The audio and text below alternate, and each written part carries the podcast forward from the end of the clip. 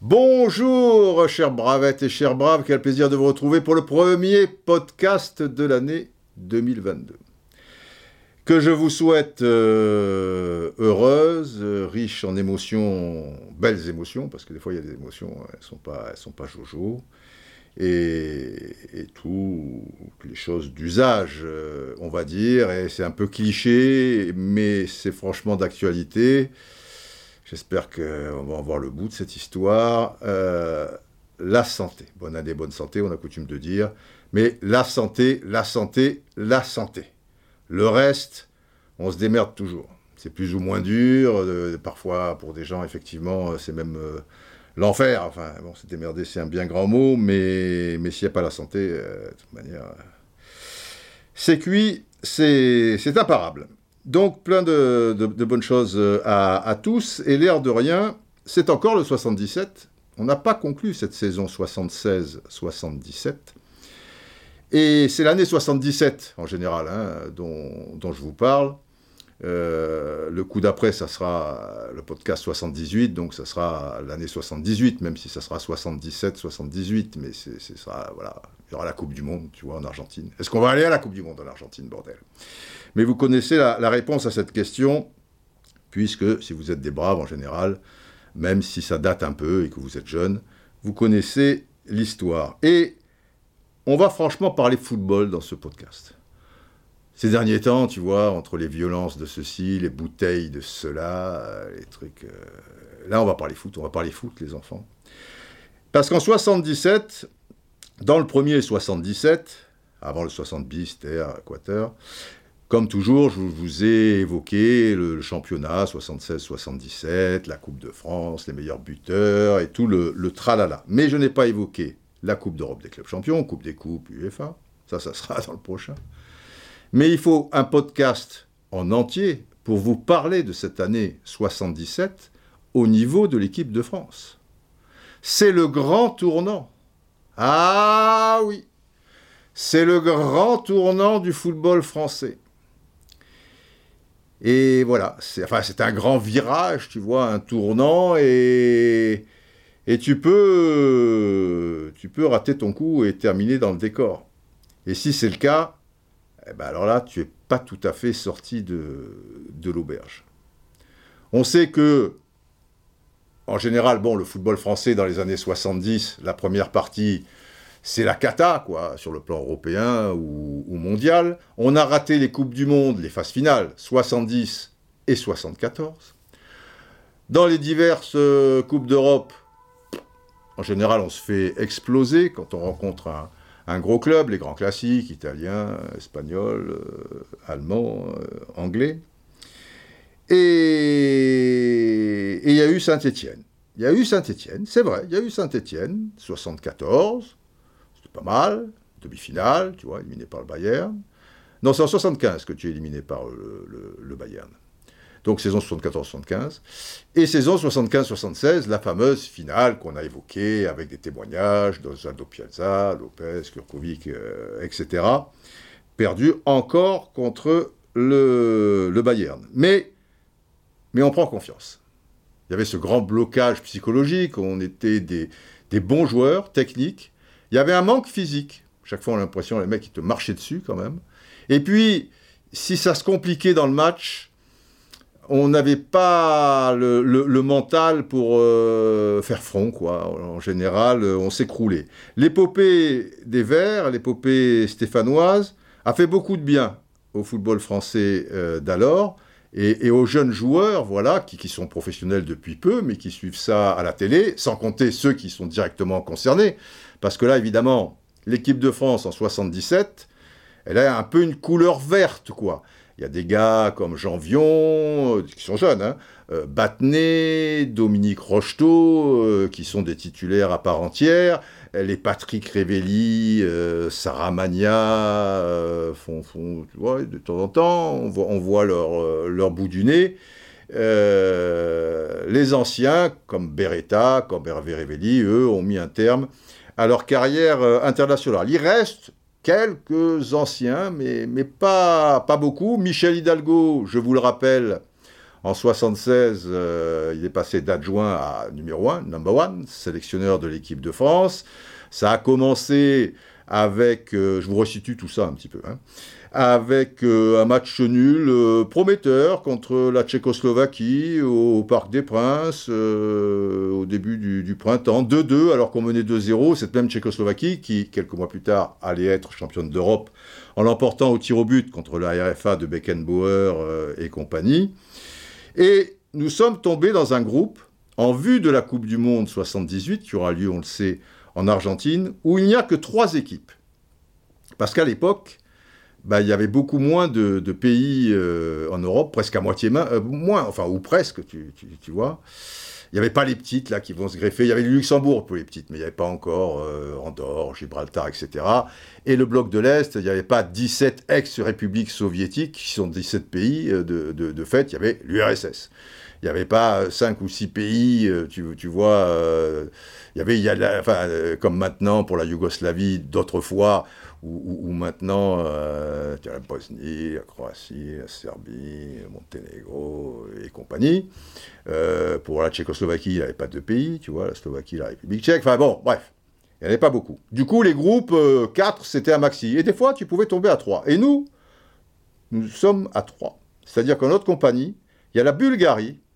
La Bulgarie qui, historiquement, est la bête noire de l'équipe de France à cette époque. Et l'autre formation, euh, avec des, jeunes joueurs, des, Frank Stapleton, Liam Brady, tu vois, David O'Leary, d'ailleurs les trois sont d'Arsenal, et, puis des anciens comme Johnny Giles de, de United et tout. La, République d'Irlande euh, est une équipe euh, compliquée. Là, il n'y a, y a pas les deux premiers qui, se qualifient, évidemment, et il n'y a pas éventuellement les meilleurs troisièmes, les barrages, ou c'est, je sais moi, ou dans les deuxièmes, etc. Là, ça passe ou, ça casse. On a fait match nul, euh, volé comme au coin du bois, tu vois, en Bulgarie, deux buts partout. Euh, on a perdu contre la République d'Irlande, on a gagné aussi. Et en 77, alors je vais faire une petite parenthèse, mais très très très très rapide. Euh, n'oubliez pas, n'oubliez pas que j'ai quelque chose de très important pour les braves à vous annoncer, mais à titre personnel, pas comme ça au, micro. Donc, comme je l'ai demandé sur les deux derniers podcasts, vous m'envoyez juste votre adresse mail et ce que vous voulez. Euh, vous dites euh, youpi, euh, youplaboum, marsipulami, enfin vous m'écrirez rien dessus de particulier. Et ayant votre adresse mail, je vous enverrai à tous le grand événement qui se prépare. Et le fait que vous soyez prévenus à l'avance vous avantagera dans certains domaines. C'est normal. Priorité aux, braves. Alors j'en ai déjà reçu un, certain nombre. je vous donne l'adresse tout en petit et accroché, pas de point, pas de tirer du bas, de machin, de truc, accroché. Pour les braves, gmail.com.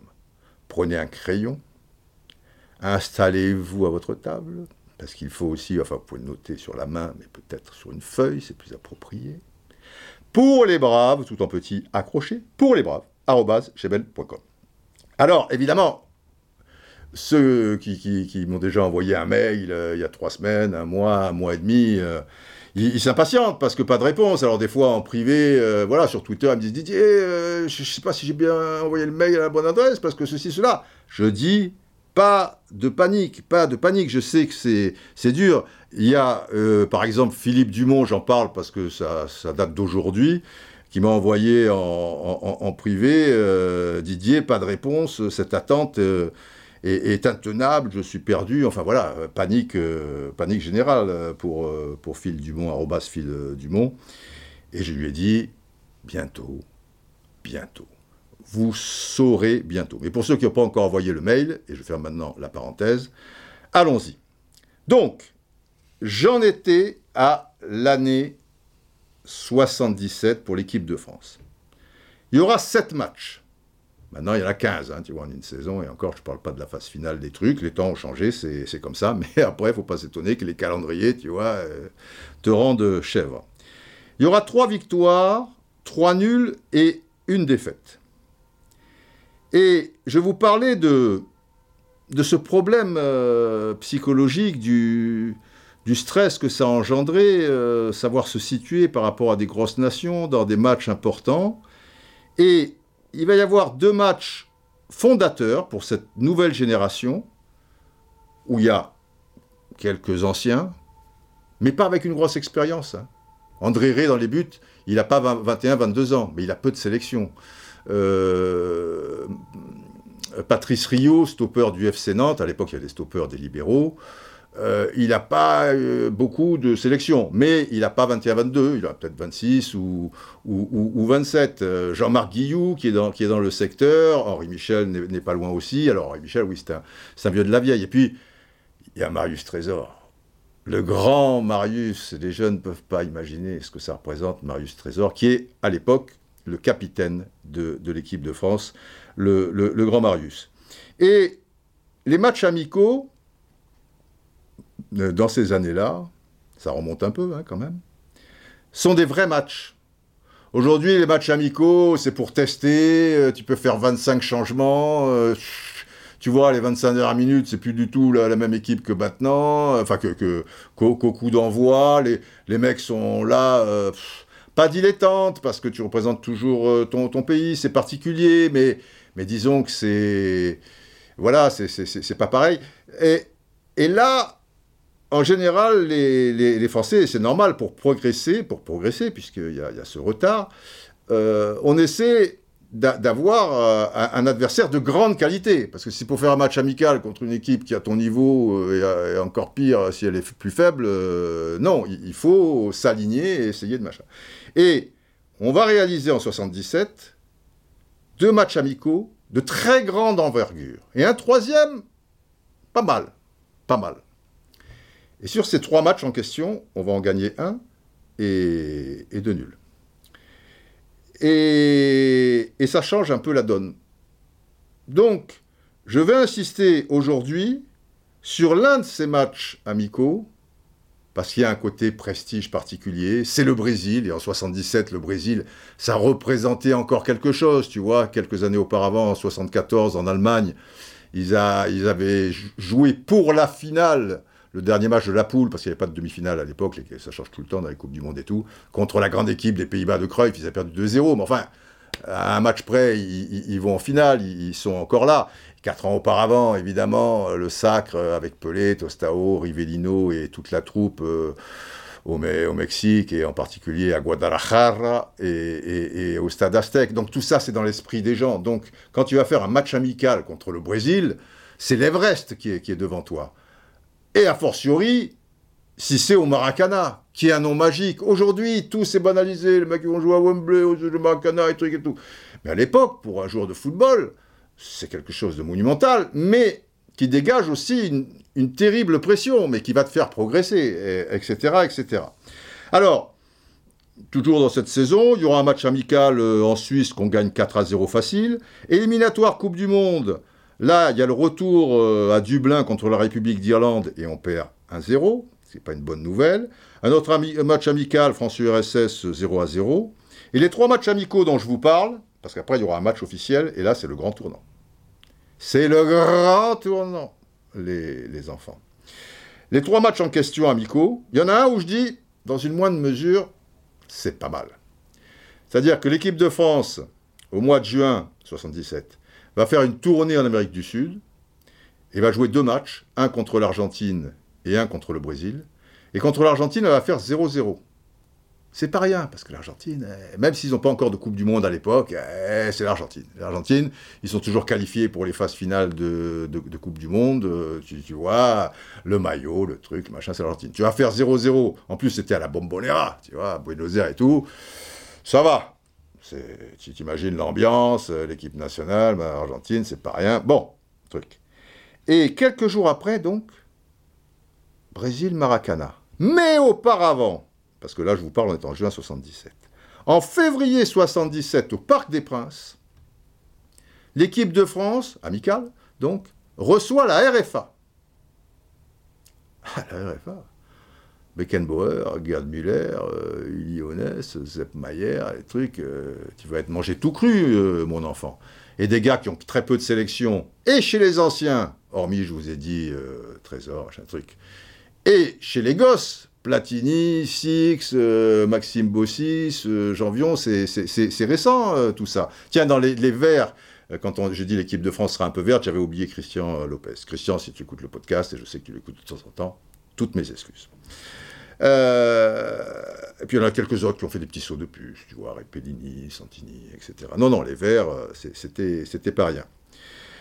Donc, France RFA au parc. Et là, miracle des loups, gros match de l'équipe de France.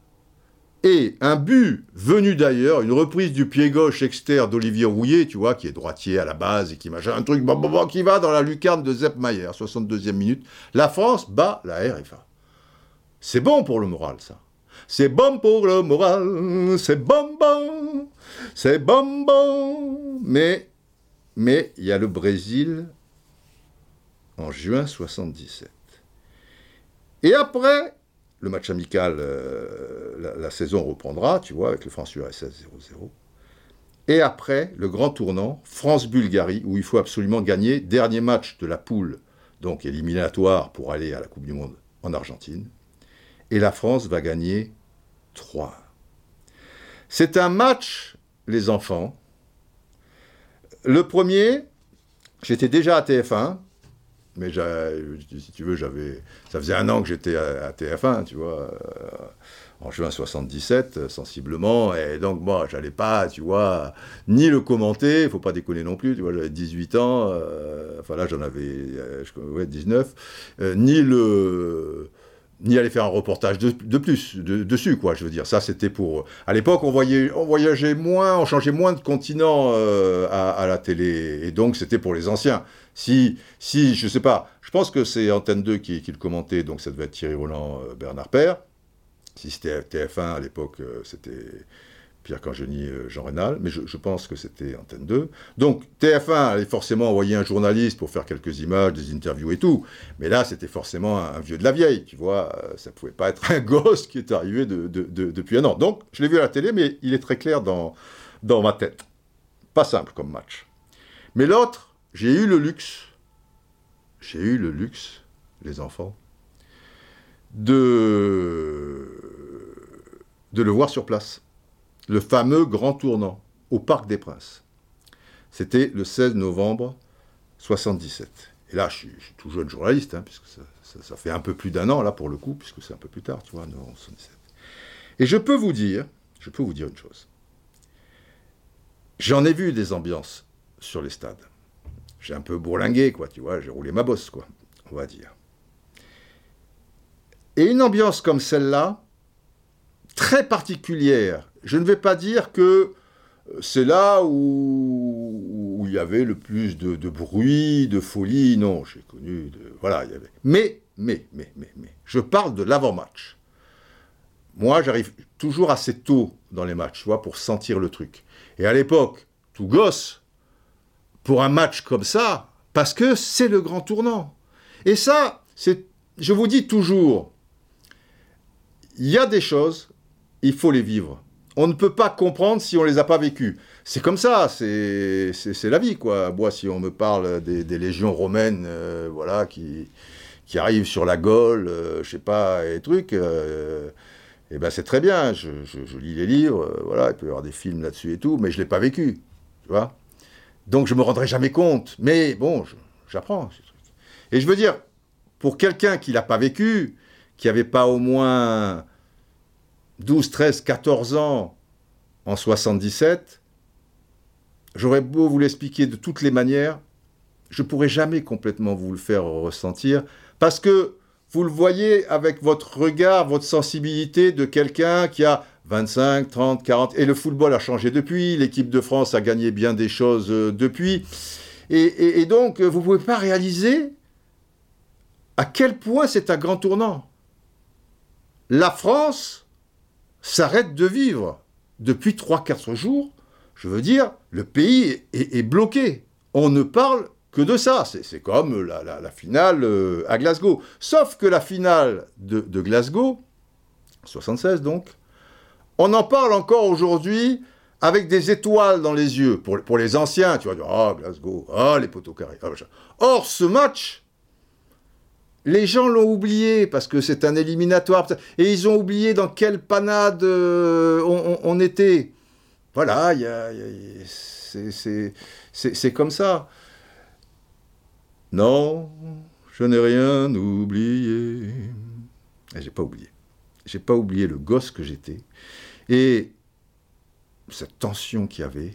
Et je ne vais pas vous parler de l'ambiance pendant le match, qui était fantastique, ok. Et je sens que je vais éternuer d'ailleurs, et gagner déjà le championnat 77. God bless me. Excusez-moi. Et maintenant, objectif, la Cup. Et c'est l'avant-match. C'est l'avant-match où je vois ce parc, tu vois, tel une, gueule géante, tu, vois les requins de la mer, les machins trucs, qui petit à petit se remplit, et, et ça rigole pas.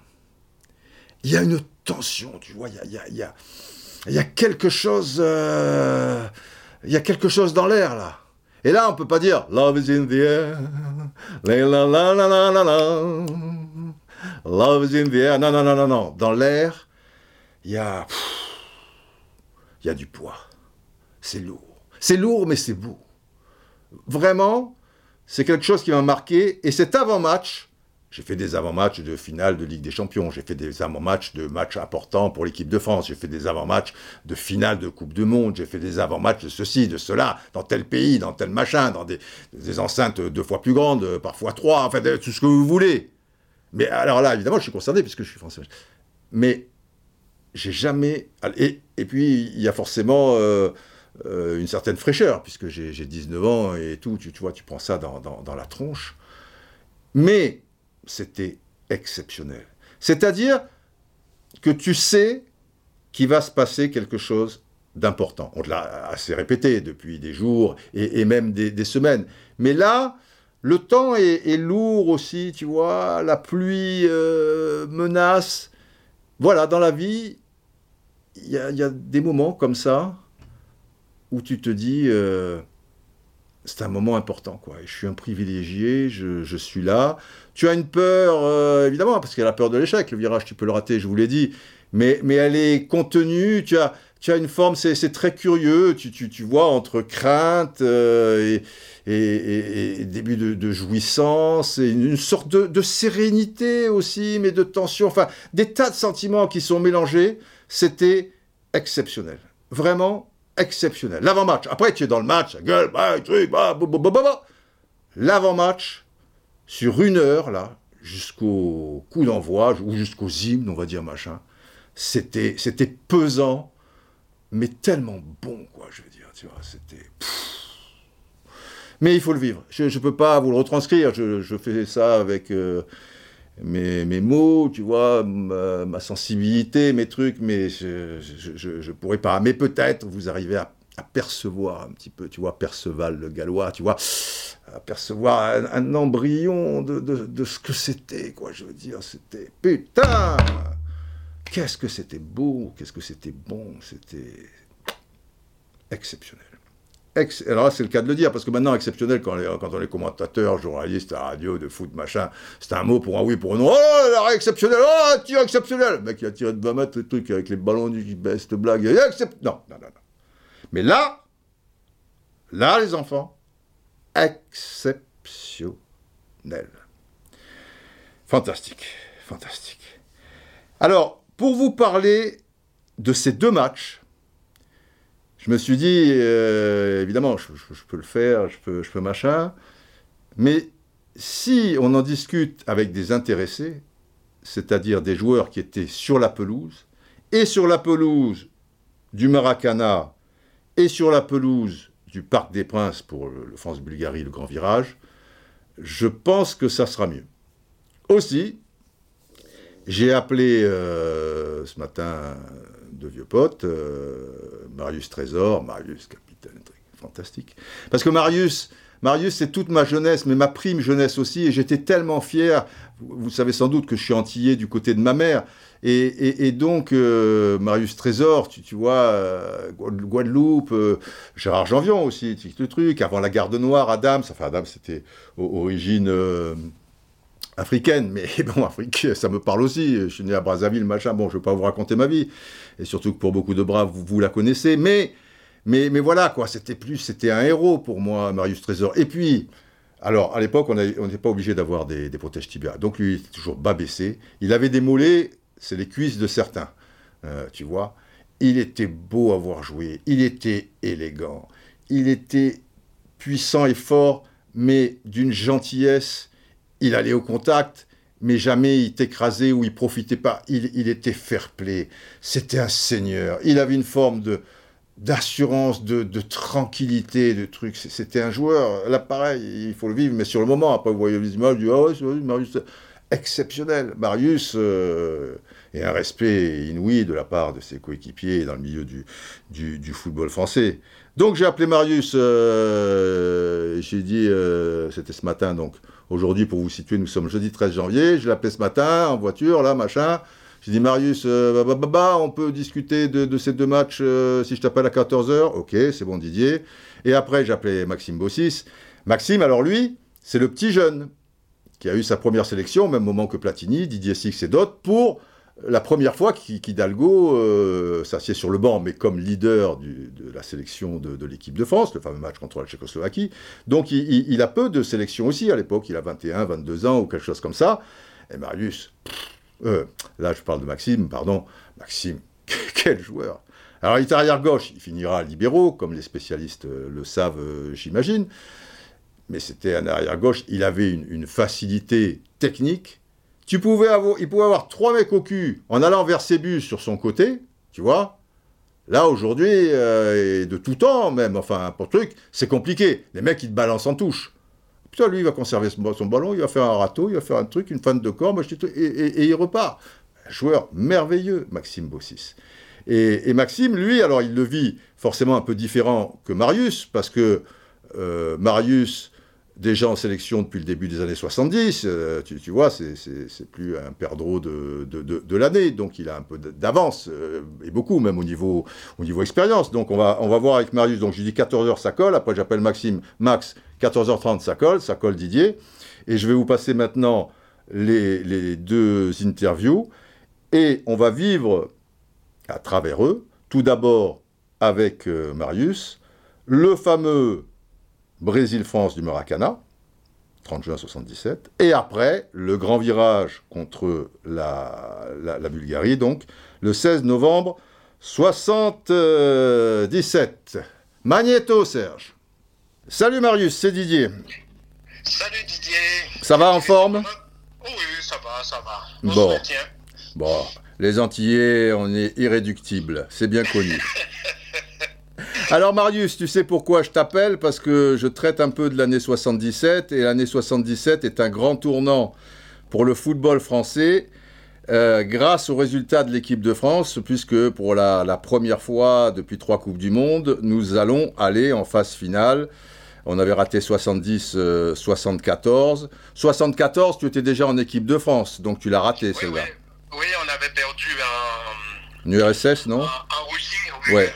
Oui, c'était l'URSS à cette époque-là. Ouais, absolument. Bon, c'était, c'était des clients, il faut dire qu'à l'époque, euh, il n'y avait que 16 équipes en phase finale, c'était pas facile. Alors, toi, tu as connu les deux générations. Tu, as, tu arrives quand en équipe de France? 71 par là?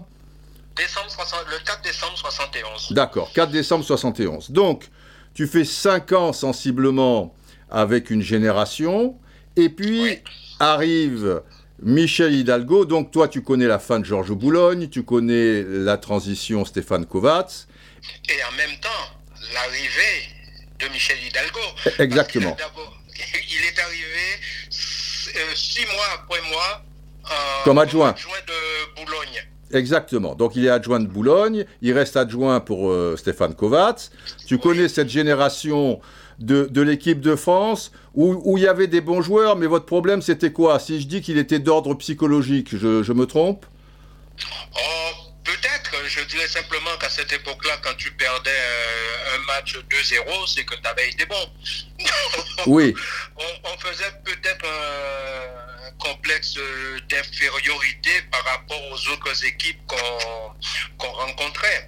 Et à partir de 76, il y a quand même... Euh, des jeunes qui sont, qui sont arrivés et qui, ont poussé l'équipe de France vers le haut. Et, ces jeunes, notamment, et puis le, déblocage psychologique, il correspond aussi avec Saint-Étienne, puisque en Coupe d'Europe, le club français n'allait pas loin. Et là, 74-75, l'équipe de France, évidemment, va, va, bénéficier de ça. Alors 77, alors 76, c'est le premier match de Michel Hidalgo, la première sélection, la première sélection des joueurs comme Didier Six, comme Maxime Bossis, comme l'incontournable Michel Platini.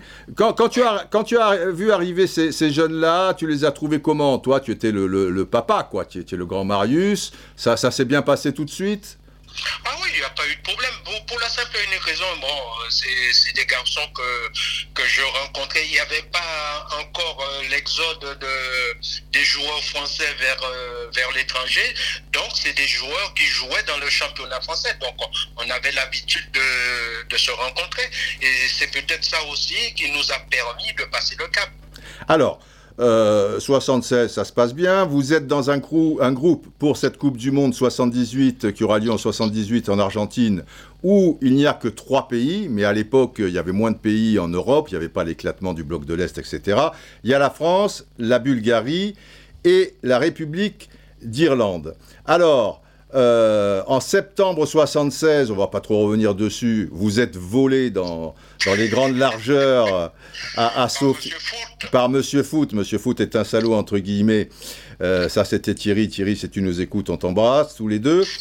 Mais, mais malgré tout, bon, vous faites 2-2. Euh, 77, très rapidement, pour les gens, il y a quand même deux matchs fondamentaux qui sont amicaux. C'est peut-être pour ça qu'on disait que l'équipe de France, c'était la championne du monde des, matchs amicaux.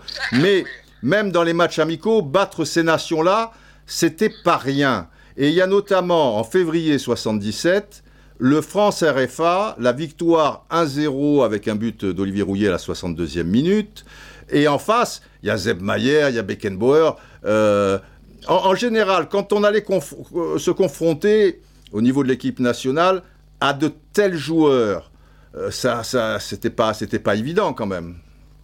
Non, c'était pas évident parce que c'est des équipes euh, qui, qui, avaient une, un passé euh, derrière eux. Là, ne serait-ce que l'équipe euh, d'Allemagne, c'était très redouté, champion du monde en 74. 14. Donc, on, on avait peur de cette équipe. Mais il y a un match qui nous a permis, euh, et, et, ce match-là, c'était déjà avec euh, Stéphane Kovacs, oui. c'est qu'après la Coupe du Monde de... En Allemagne, la défaite 2-1. En Allemagne, ouais. euh, on joue en amical contre cette équipe de Pologne. Gelser, Gelsenkirchen, non, de mémoire, à. Non, non, non, ah, c'est pas celle-là. Je, Alors. Je, je parle pas, pas celle-là, je parle parce que Gelsenkirchen, c'était avant c'était avant la Coupe du Monde, c'était en 73. D'accord. Et là, on joue contre cette équipe de Pologne qui avait terminé. Ah, la Pologne alors. De, oui, troisième de la Coupe du Monde 82. Coupe du Monde, ouais. Et on va les battre à Varsovie. Ouais. On, on, les bat chez eux de, de 0. D'accord. Ça, ça, a commencé et une équipe de France qui, qui avait très rarement -hmm. la possibilité de se faire voir en dehors de la France. Donc là, ça a été pratiquement le, le début. Et après, il y a des garçons, il y avait, c'était la première sélection de, d'Alain, d'Alain Givès. Ouais. On avait une équipe, on avait une équipe qui, qui avait survolé cette équipe de Pologne. de Pologne. Donc à partir de là, on a commencé à se dire quand même, on n'est pas si nul, euh, on n'est pas si nul que ça. Et après, avec Michel Hidalgo à la tête de l'équipe euh, de France, ça, a été le, départ d'une très très belle aventure. Alors, il y a donc tu vas parler du match de, Pologne, mais il y a, puisqu'on est dans l'année 77, ce France-RFA, et il y a aussi un autre match amical, parce que vous allez faire une tournée en Amérique du Sud. Ça, c'était assez courant, ça a existé sous l'époque de Georges Boulogne, tu en, avais, tu en avais fait aussi des tournées en Amérique du Sud, et notamment deux matchs amicaux contre l'Argentine, hein, que vous perdez 4-3 peut-être de mémoire, je ne sais plus, mais là... Avait, euh, contre l'Argentine, on avait fait 0-0. On avait fait une compétition qu'on appelait la mini coupe, euh, la mini coupe du Monde. Ouais. Euh, Mondialito ou quoi, ouais, ouais, 72, ouais. Et ça se passait au, au Brésil. Et on ne s'était pas qualifié pour euh, Rio parce que on n'avait pas marqué plus de buts que l'Argentine. On D'accord. fait 0-0 contre l'Argentine, on bat une sélection euh, africaine Mhm. et on bat aussi, je crois, je ne sais pas si c'est pas le Ve- Venezuela. Euh, on- et on- finalement, on termine deuxième et c'est que le premier qui était, euh, qui était qualifié pour, Pour le Mondialito. Voilà. Alors, euh, c'est intéressant parce que ces tournées à l'autre bout du monde et, et dans, sur, sur, euh, je veux dire, un grand continent euh, comme le, le continent euh, su- sud-américain, c'est vrai que vous êtes ensemble une vingtaine de, de joueurs pendant deux à trois semaines. Euh, ça, ça crée des liens, quoi, aussi, je pense. Alors là, il y a cette tournée en Amérique du Sud euh, où vous allez rencontrer le Brésil et l'Argentine. D'abord l'Arge- D'abord l'Argentine et le Brésil. Voilà. Alors, vous, vous rencontrez euh, l'Argentine euh, vers fin juin, vous faites 0-0, ce qui est déjà un bon résultat. Et le Brésil, trois jours après, ou trois, quatre jours après, 30 juin 77, au Maracana, ce qui représente quelque chose d'énorme. Maintenant, on a banalisé tout ça avec les images, etc. Mais bon, pour des joueurs à l'époque, jouer au Maracana, euh, c'est- inouï. Ah, C'était quelque chose. Et, et moi, je me rappelle très bien de ce match. Euh, à l'époque, j'étais déjà à TF1, mais je l'avais vu à, à- à la télé. Et contre le Brésil, bon, score final 2-2. Mais vous êtes mené 2-0 et de mémoire, vous prenez l'eau, quoi. Vous pouvez en prendre un troisième. Il y a le feu, quand même. C'est là, c'était c'était rude, non? Tu te souviens? Ah, mais la première, la première mi-temps, on n'avait pratiquement pas joué. euh, Ouais. Et je, je crois que c'est le, le discours de, de Michel Hidalgo à la, à la mi-temps qui nous a fait prendre conscience, parce qu'à la mi-temps, il nous a simplement dit, euh, bon, maintenant, euh, vous arrêtez de les regarder jouer, vous avez la possibilité de montrer un autre visage que, que ce que vous montrez, que vous avez montré lors de cette première, euh, première mi-temps. Et en deuxième mi-temps, on, a commencé à, à, à jouer notre partition et on a senti un changement même dans le, dans le public parce que le public a commencé à applaudir les, les actions de, de l'équipe de France. D'accord. Ce qui nous a poussé un peu vers le, vers le haut, c'est le, le formidable but que marque euh, Didier, Didier Six, oui. qui nous permet de revenir à 2-1. Ouais. Et Parce que là, là, je te coupe, Marius. Il y a quand même le feu, parce que même si vous revenez avec d'autres dispositions, Edinho a ouvert la marque à la 30e minute, mais Roberto Dynamite, le célèbre avant-centre, marque un deuxième but à la 51e, et celui de Didier, c'est une minute plus tard, sur une ouverture de Platini. Bon, il est très spectaculaire. Et là, vous jouez bien, et arrive cette 85e minute dont tu vas me parler, puisque tu en es le principal acteur. Alors, alors tu, tu montais sur tous les corners, généralement? Non, on montait à tour de rôle. D'accord. Avec euh, Patrice Rio. c'était Patrice Rio C'est et ça moi. Ouais. Et on montait à tour de rôle sur, Ouais. euh, sur, les, sur les coups de pied arrêtés. Et là, je venais de monter et je ne sais pas pourquoi. Je lui, ai dit- je lui dis, tiens, Je remonte. euh, sur ce corner, je, re- je remonte. Il m'a dit, vas-y et tout.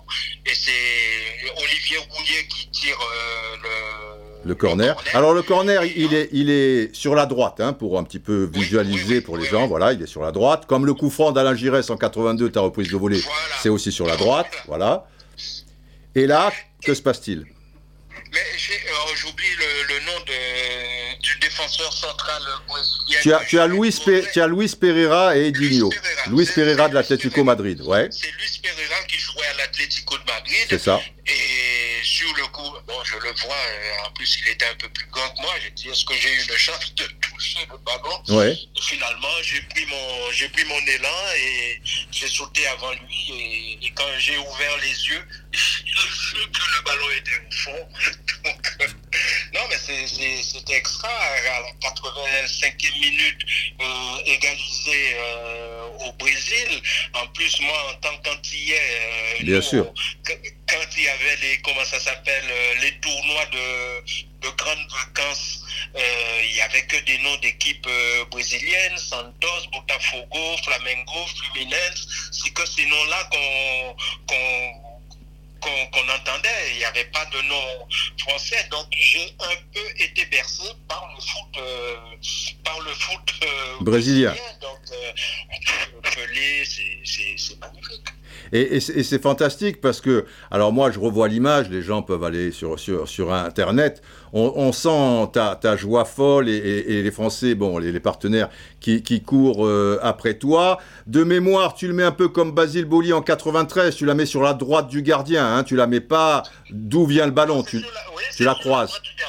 Voilà, sur la, sur la droite du gardien. Et donc là, deux buts partout au Brésil, euh, ça, c'est le, capital confiance est énorme. Alors, après, il y a un match amical contre l'URSS 0-0.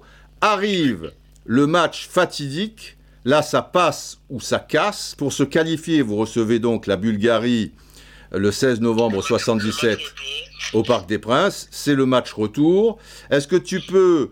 Euh, alors, je, vais expliquer rapidement euh, euh, que, l'équipe de France ouvre la marque à la 38e minute. Platoche met un deuxième but à la 63e minute. Je signale au passage qu'un match nul vous éliminerait.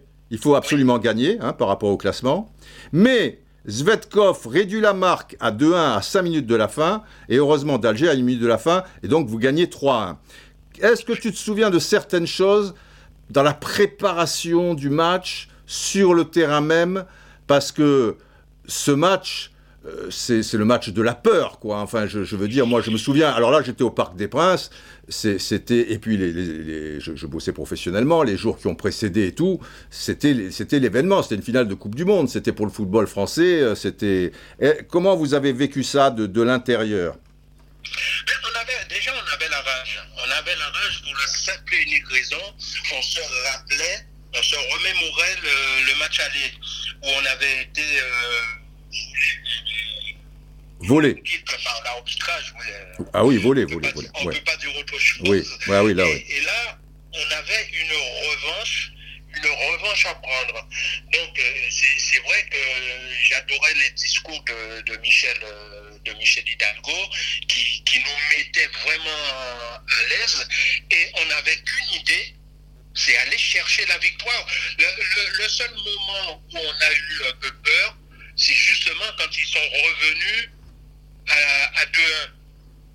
Donc on, euh, s'est dit, il faut pas déconner, euh, ça fait 12 euh, ans que l'équipe, oui c'était 66, 66 ouais, on disait ça fait 12 ans que l'équipe de France n'a pas participé à une Coupe du Monde. Mhm.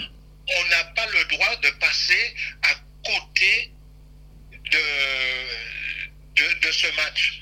Et tout le monde était vraiment au beau fixe et tout le monde s'est mis à plat ventre pour justement remporter ce match. le, premier, le premier but, c'est Dominique Rocheteau qui, le met. Après, Plateau marque le, le, deuxième. Et quand ils reviennent à 2-1, on s'est encore remobilisé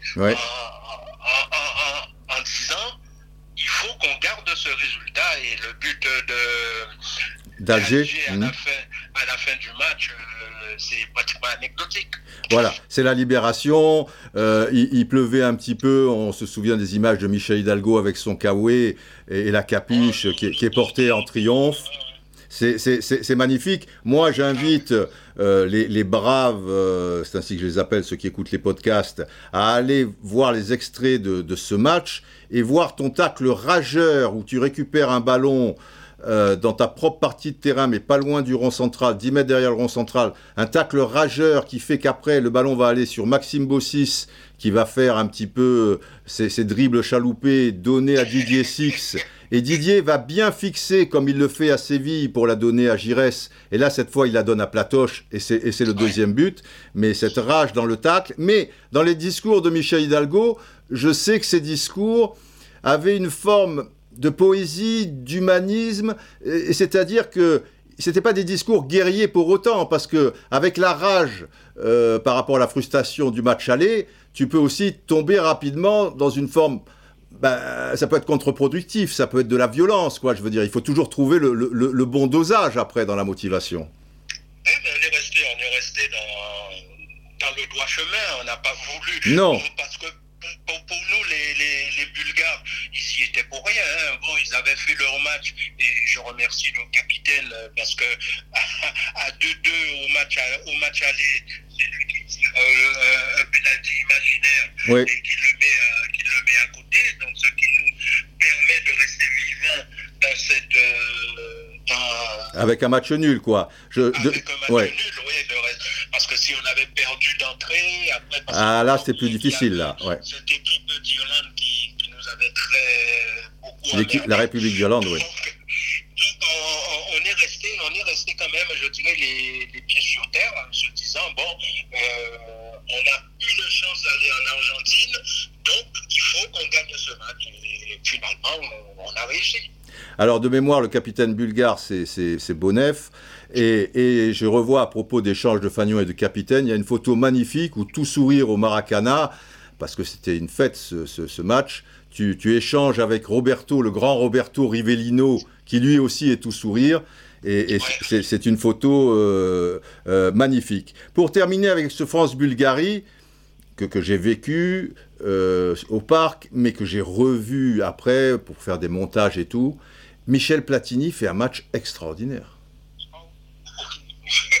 extraordinaire. Déjà au match aller, oui, avait, bien sûr. Il avait été très bon. Il y avait oui. eu un à 2-0, il y a un penalty sur lui que l'arbitre ne, ne oui. donc, et, et, et, moi, j'ai toujours eu cette réflexion en, en disant il, il, a dû se passer quelque chose. Oui. À la mi-temps du match. Parce que je ne comprends pas comment M. Foot avait été très bon. Il avait très bien arbitré en première en première mi-temps et de voir son changement en deuxième euh, mi-temps, c'est encore quelque chose que j'ai vécu, je dirais, euh, cinq ans après. Avec quel match? Avec euh, France-Allemagne. Ah oui, où là, euh, pareil, Cor a basculé. En 82, M. Corvère, qui eh oui. Un arbitrage correct en première mi-temps et en deuxième mi-temps. Donc à ce moment-là, tu te demandes eh oui. si, si se passe si s'était pas passé quelque chose à la mi-temps. Oui. Parce qu'à cette époque-là, l'équipe de France, surtout en 4, je parle de 82, en 82, on était arrivé, personne ne s'attendait à ce qu'on arrive en, en demi-finale. Et je oui. pense que pour les gens de, de la FIFA, une finale entre deux anciens, deux anciennes vainqueurs, euh, deux, oui, RFA Italie, oui, deux anciens vainqueurs de la Coupe du Monde. Euh, était beaucoup plus porteur. Porteur ouais. que, que Italie-France. Déjà, en plus, avec le Brésil éliminé par, euh, par l'Italie. Donc là, c'est vrai que, bon, on n'est pas tombé de la dernière pluie. On ne peut pas prouver. Donc, euh, ce, en tout cas, c'est intéressant que qu'un joueur qui l'a vécu sur la pelouse ait ce type d'impression qu'à la mi-temps, bah, il y a quelque chose euh, qui a basculé, quoi. Et oui. Marius, euh, merci infiniment. Ce fut un grand plaisir, Didier. Mais comme toujours, Marius, euh, avec toi, je t'embrasse et, et je te dis à, à, très bientôt. Ok, pas de problème. Moi aussi, gros bisous et à prochaine. À bientôt, Marius. Porte-toi bien, à bientôt. Ciao, Didier. Ciao. Ah, Marius. Ah, sacré Marius, moi je suis bien dans ma peau. Sacré Marius, moi j'ai les pieds dans l'eau. Il a fait une chanson, machin, c'était à mourir de, rire, mais très frais, très sympa. Marius, euh, je t'aime, je, l'adore. Et fatalité, les choses parfois se, se goupillent bien. Avant d'écouter Maxime, je vais vous lire un message que j'ai reçu en privé sur euh, Twitter d'il y a, c'est pas vieux, hein, ça, a 4-5 jours, euh, peut-être euh, une semaine. Et, et là, oui, oui, oui, colonel, oui, comme je lis une sorte, euh, enfin, c'est pas un tweet, c'est un message en privé, mais enfin, c'est un peu comme un tweet, puisque c'est Twitter, vous voulez jouer de la trompette, donc pas, pas de problème, colonel, générique, enfin, jingle, colonel Atti.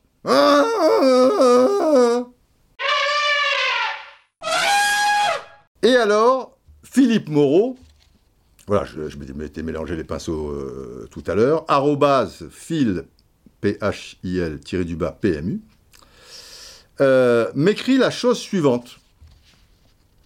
Il me met Je suis tombé sur le cadeau de mes 11 ans. Eh, des fois, on fait du rangement, des trucs, euh, nini. et il avait 11 ans en 77, figurez-vous. Alors, il est tombé sur le cadeau de mes 11 ans, m'écrit-il, L'année du football, 1977, Jacques Thibert. Que je vous explique pour les plus jeunes. C'était le, bouquin de l'année, si vous voulez, c'était la référence ultime dans ces années-là, 74, enfin 73, 74, 75, machin. Ça a dû s'arrêter, je sais pas, peut-être en 90, 91, euh, peut-être 88, peut-être un peu avant, écrit donc par euh, Jacques Thibert. Au début, il devait y avoir aussi Jean-Philippe Rétaquer. Euh, ce sont deux grands noms du, journalisme français et qui officiaient à, à l'équipe et, France Football. Et l'année du football, c'était un gros bouquin, tu vois, assez grand et, assez fourni, et surtout à l'intérieur, fourni en photos les plus belles photos de la saison. Donc là, l'année du football 77, il y avait un gros travail au, niveau de, photos, qu'elles soient, belles esthétiquement, ou alors euh, de par leur originalité. Et puis il y avait les textes, c'est des gens qui écrivent très bien, tu, vois, tout ça et tout. Et la référence, euh, pas pour des gosses. Hein. Moi, je, me souviens, j'étais ravi quand je pouvais euh, me l'acheter, même quand j'étais un peu moins gosse.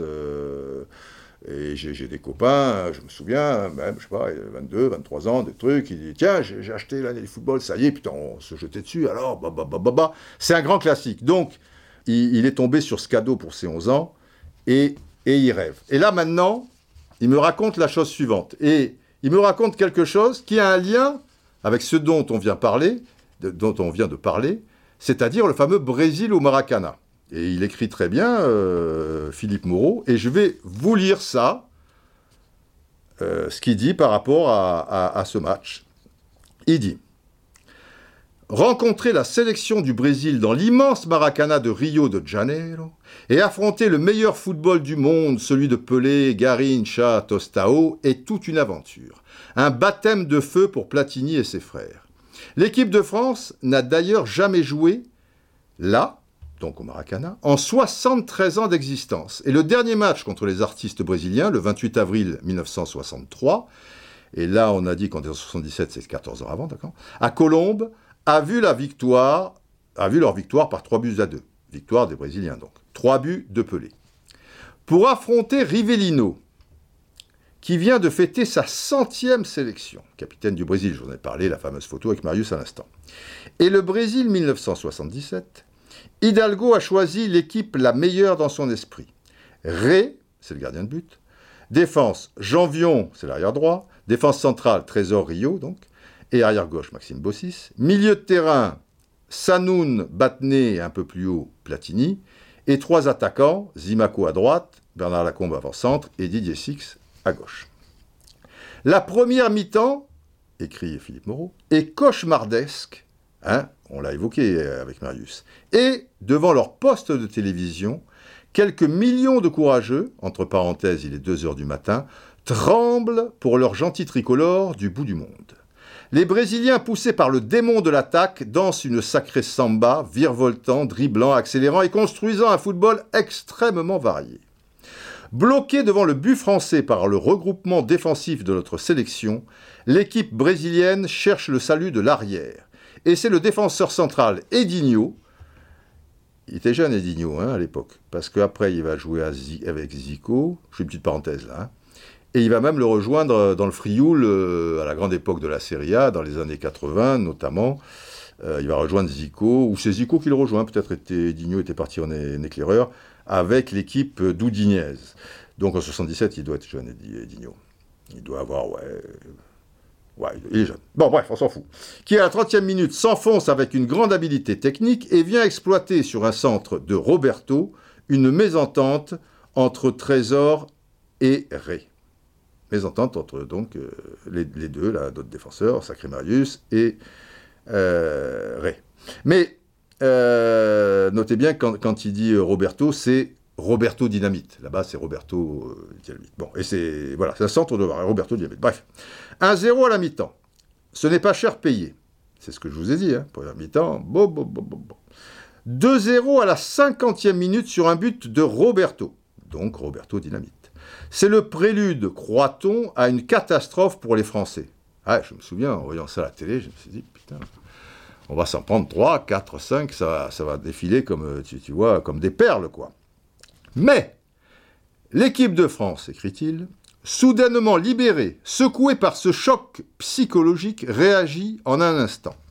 Dans la minute qui suit le but de Roberto, Platini offre un ballon lumineux à Didier Six, lequel réalise un formidable exploit à la brésilienne, contrôle de la poitrine suivi d'un lobe et foudroyante volée de gaucher sous la barre transversale de Léao, plus que 2-1 pour le Brésil. C'est vrai que l'action est magnifique et, l'exploit individuel de, Didier Six, euh, super. Je continue. L'équipe de France danse à son tour la samba. Une minute après le tir victorieux de Six, Lacombe échoue d'un souffle. Battenet effectue un travail de Hollandais au milieu de terrain. Platini fait merveille par ses prises de balles, ses contre-pieds et ses passes. À la 80e minute, Léao repousse en catastrophe deux tirs de Platini et Janvion. À la 85e minute, enfin, c'est le miracle. Il ne précise pas le miracle des loups, mais vous l'aurez compris que c'est effectivement le miracle des loups. Donc c'est le miracle. Montée de l'arrière pour un corner tiré par Six. Marius Trésor, c'était intéressant, hein, petite parenthèse, ce que disait Marius. C'est que, et, vous voyez aussi, le football de l'époque, comme Patrice Rio était également un bon joueur de tête, maintenant, si tu as deux défenseurs centraux qui sont bons de la tête, même s'ils sont moyens de la tête, parce que des fois, il y en a, tu, te dis, en général, ils sont grands et costauds, donc c'est machin. Moi, je connais des défenseurs centraux qui montent, qui sont montés sur 800 corners, si tu mets bout à bout les trucs, et qui ont marqué un but et demi, quoi. Donc, euh, au niveau ratio, si tu veux, et, pas fait une passe décisive ou presque. Mais, à l'époque, c'était comme ça. Il fallait qu'il y ait un défenseur central qui reste en couverture. Il n'y en a qu'un qui montait. Et voilà comme on sent sur le terrain. Donc, Marius, vous l'avez expliqué, j'ai trouvé ça sympa, euh, cette anecdote. Il était monté avant, il va se replacer. Peu de temps après, il y en a un autre, mais tu le sens. Et tu dis à celui qui devait monter à son tour, laisse, je le sens. Et ça tombe bien, puisque donc je reprends le texte de Philippe Moreau. À la 85e minute, enfin, c'est le miracle. Montée de l'arrière pour un corner tiré par Six. Marius Trésor grimpe au ciel, c'est vrai qu'il va haut, pour décocher de la tête une reprise magnifique qui fait mouche. Séduit par tant de panache, 120 000 spectateurs se mettent à rythmer France, France, France, ba, Michel Hidalgo essuie une larme et quelques millions de Français vont se coucher pour prolonger un rêve. La tournée se terminera trois jours plus tard par une défaite 3-1 et un match qui ne s'imposait pas contre une équipe du club euh, brésilien, euh, l'Atlético Mineiro de Belo Horizonte. C'est vrai que ce match, qui n'était pas retransmis d'ailleurs, est complètement passé à la trappe. Et en lisant le texte, je me souviens maintenant, effectivement, enfin on s'en fout, parce que là, c'était même plus un match amical, tu vois, tu joues contre un club, tu vois, machin, tu perds 3-1, mais tu fais 2-2 contre le Brésil. Mais il a, il a, raison, c'est gentil de, le rappeler. Mais rien ne peut ternir le grandissime, le grandissime exploit du Maracanã. Il y a dorénavant quelque chose de changé au royaume du football français. Et voilà.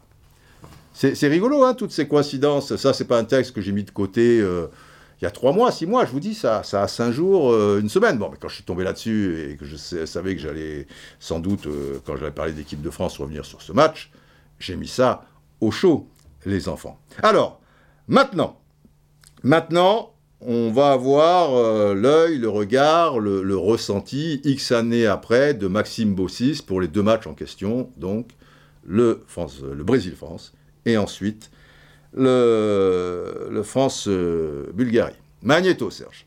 Salut Max, c'est Didier. Comment vas-tu? Salut.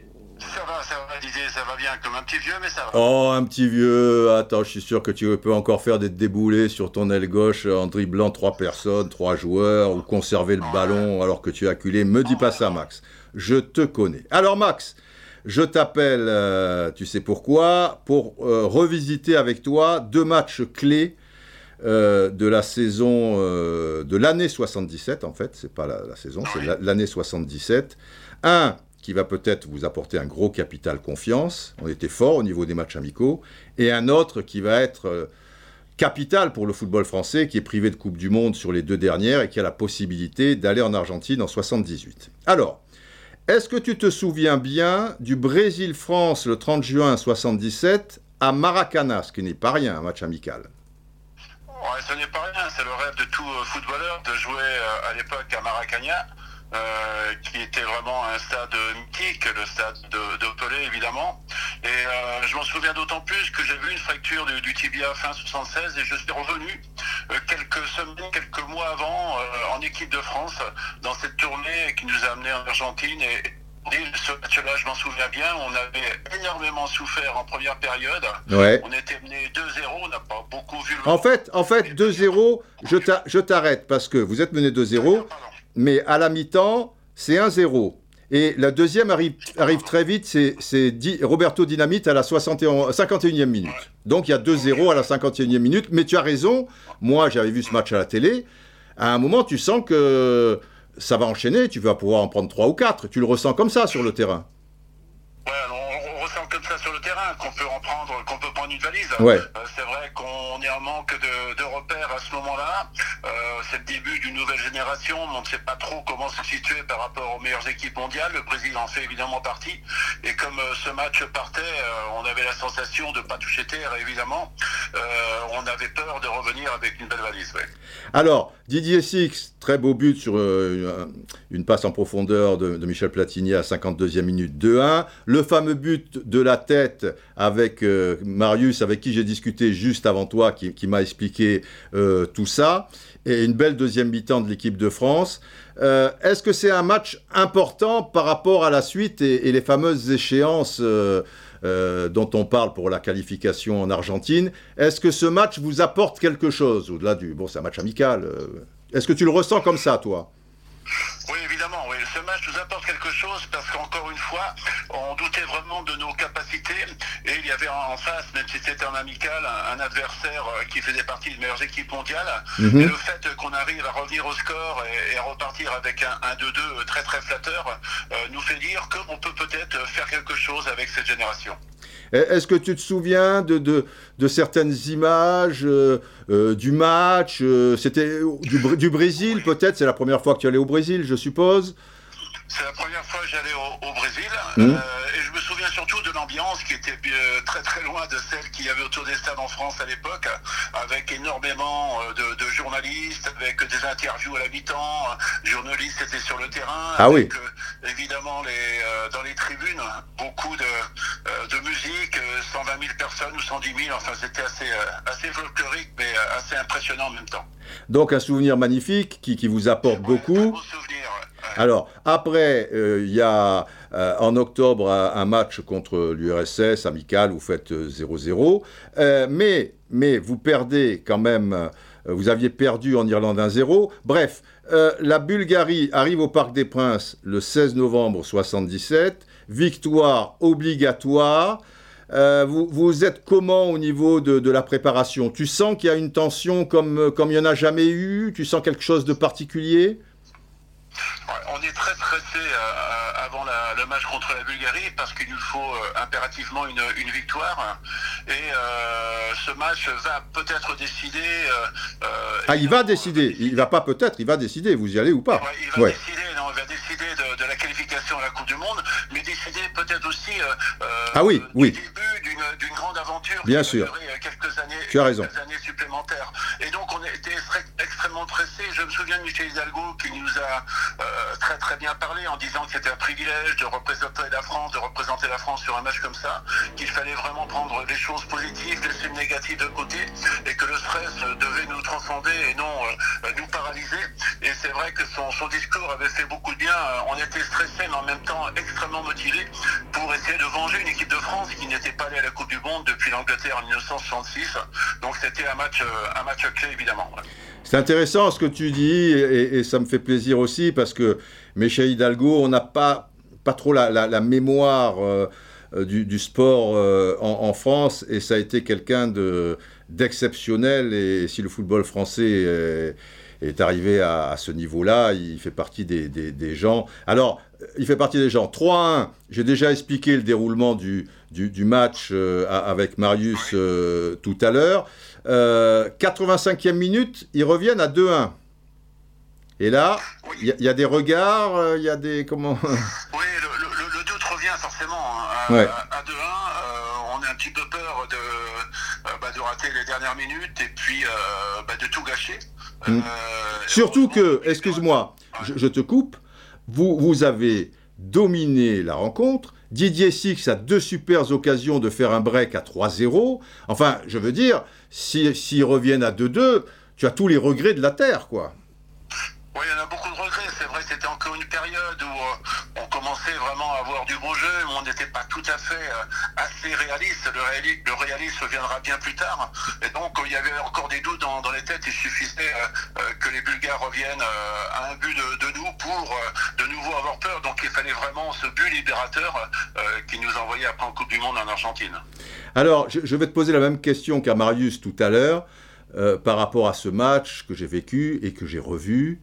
Euh, Michel Platini fait un match extraordinaire. Parce que quand les gens pensent à Michel Platini, je pense même ceux qui, qui, ont vécu cette période, euh, il y a l'Euro 84 qui revient, il y a des Coupes du Monde, il y a des choses comme ça. Mais ce France-Bulgarie, alors que c'est un peu un gosse comme toi aussi, tu es très jeune, tu as quel âge à, ce, moment-là? 21, 22 on a, on a 22 ans. Voilà, c'est ça.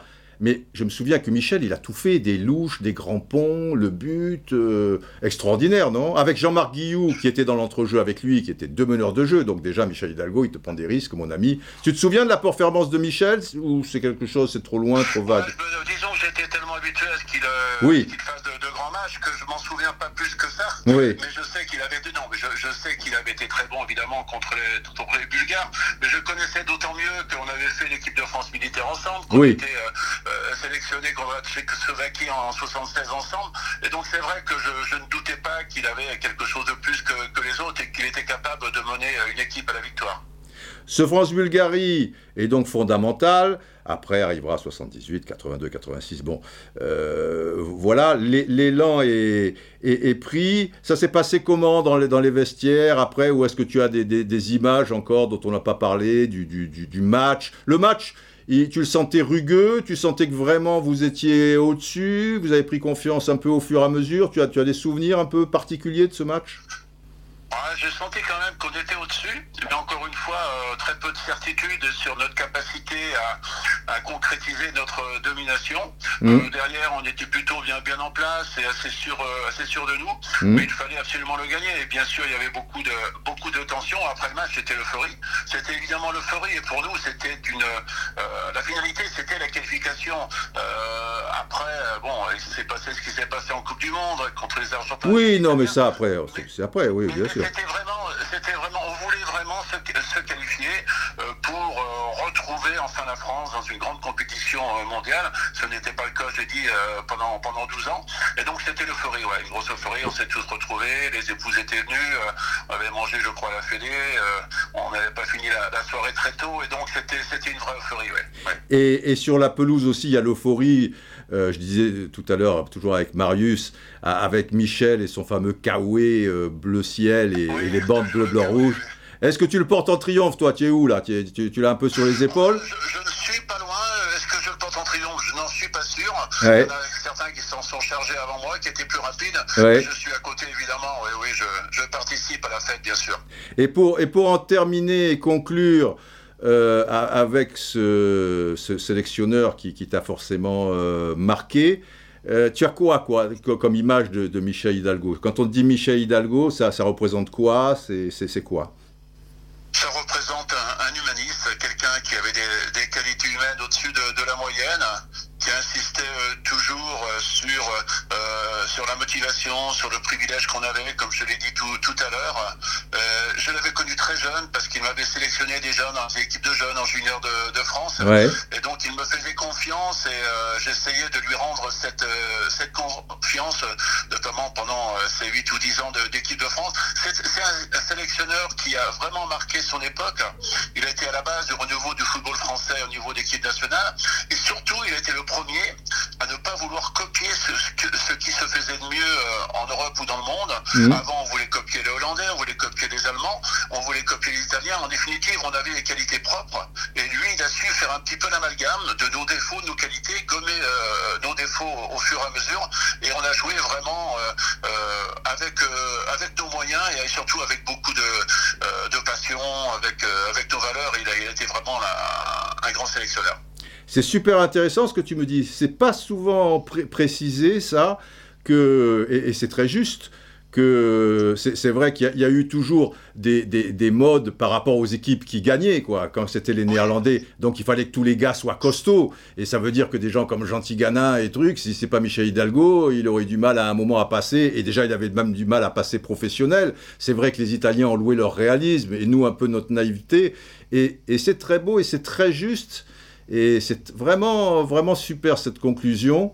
Il, a décidé de, que, que, les footballeurs français devaient jouer sur, sur leur qualité propre et trouver leur propre style, pas toujours copier ce que font, ce que font les autres. Ah Eh bien Max, c'est super.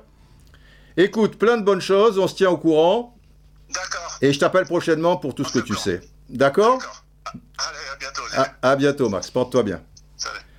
On a réalisé le grand virage. Et, on connaît la suite. Mais, si à 2-1, il y avait eu un Kostadinov dans l'histoire, vous imaginez la déception et, le football français en serait peut-être là aujourd'hui, mais cette génération-là, passée à côté et tout, et après tu, traînes ça, tu, vois, il y a, des moments qu'il ne faut pas rater, et, les Français ont saisi leur chance. Mais c'est intéressant hein, ce que dit Max. Euh, on était stressé, on voilà, on n'avait pas vraiment de, repères par rapport aux grosses équipes, etc. Euh, et Émilie Kostadinov, il a dû voir ce match euh, à la télé. Et à l'époque, j'ai fait le, calcul, il avait 10 ans. Voilà.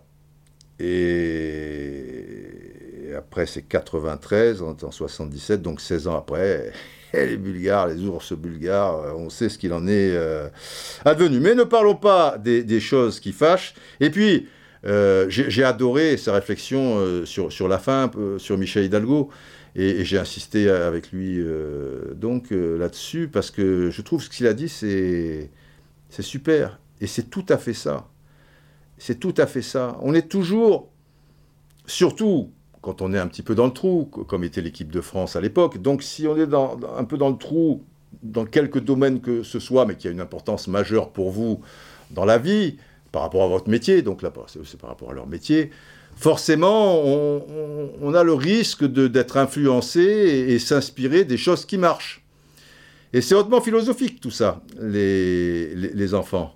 Ça veut dire que c'est bien de s'inspirer des choses qui marchent, parce que si vous, vous êtes dans le trou et dans, vos métiers respectifs, il y a un truc qui ne va pas, autant de voir euh, là où ça marche. Mais effectivement, le danger à certaines époques dans, le football, euh, en ces temps-là, mais euh, de, fait aussi, maintenant, vous remarquez, tout le monde joue un peu pareil, mais mais il y a des, quand même des, modes. Barcelone a instauré une mode. Après, le, football, comme ça, je récupère la ballon au bout de 5-6 secondes de, Liverpool, un petit peu machin. Euh, il y, a, y, a, des choses comme ça, de pressing, de contre-pressing, de babababa. Et ce, par exemple, ce jeu donc initié beaucoup par euh, Guardiola, où le gardien, il dégage pas devant, mais il la passe à l'arrière, qui lui machin, attend que quelqu'un vienne sur lui, fait le machin, ça, le décalage, le ceci, le cela, et tu montes à deux à l'heure, bah, bah, mais à un moment, effectivement, si un bon décalage est fait, tu, tu, tu peux avoir euh, une, belle ouverture sur, sur 20, 30 euh, mètres, sauf que si tu n'as pas les joueurs techniques pour, tu vois, cela passer ce truc, parce que c'est forcément, si tu la perds euh, pas loin de ta surface de réparation, euh, alors que les autres sont moins bien placés, euh, vous voyez, mais ça influence.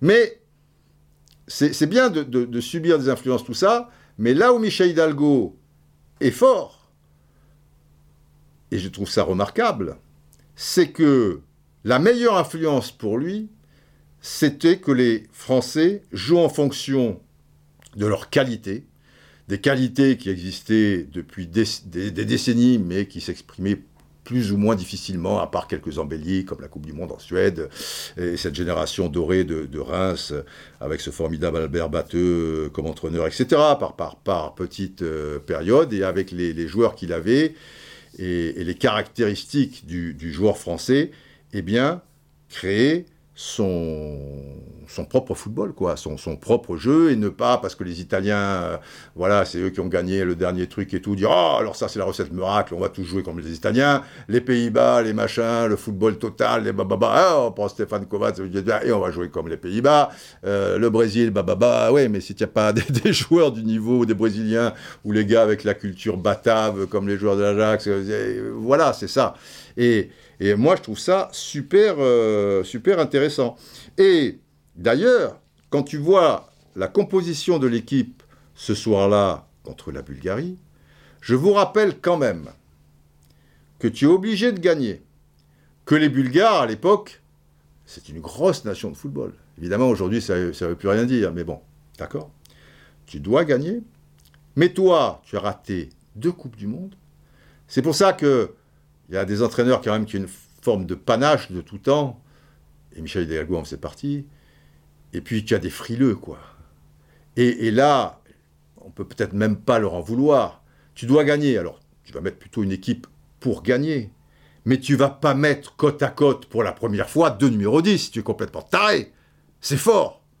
Et Michel Hidalgo, inventeur donc du carré magique, quelques années plus tard, où il y aura trois numéros 10, Là, parce que le, football, à l'époque, tout le monde ne faisait pas, hormis le football total ou des choses comme ça, les, choses étaient relativement déterminées. Il y avait un stopper, un libéraux, euh, un défenseur à droite, à gauche, qui était plus ou moins offensif. Hein. Tu as eu des libéraux, hop, qui s'intercalaient. Beckenbauer a révolutionné la position de libéraux, par exemple. Henri Michel, quand il était à Nantes, était un petit peu dans cette configuration, etc. Tu as un milieu de terrain défensif qui va prendre le meneur de jeu adverse, ou en tout cas être dans sa zone, c'est-à-dire un numéro 10. Et puis après, tu as des milieux de terrain euh, euh, devant le, le, le, 6, si tu veux. Enfin, en général, c'est le numéro du, milieu de terrain défensif. Mais un qui est pas entre les deux, tu vois, dans une position intermédiaire. Et puis, le 10, qui lui se balade un petit peu près de l'attaquant, du 9, et à droite, et droit, et à gauche, l'ailier gauche. C'était un petit peu basique. Si tu changeais le truc, tu avais intérêt à être rodé.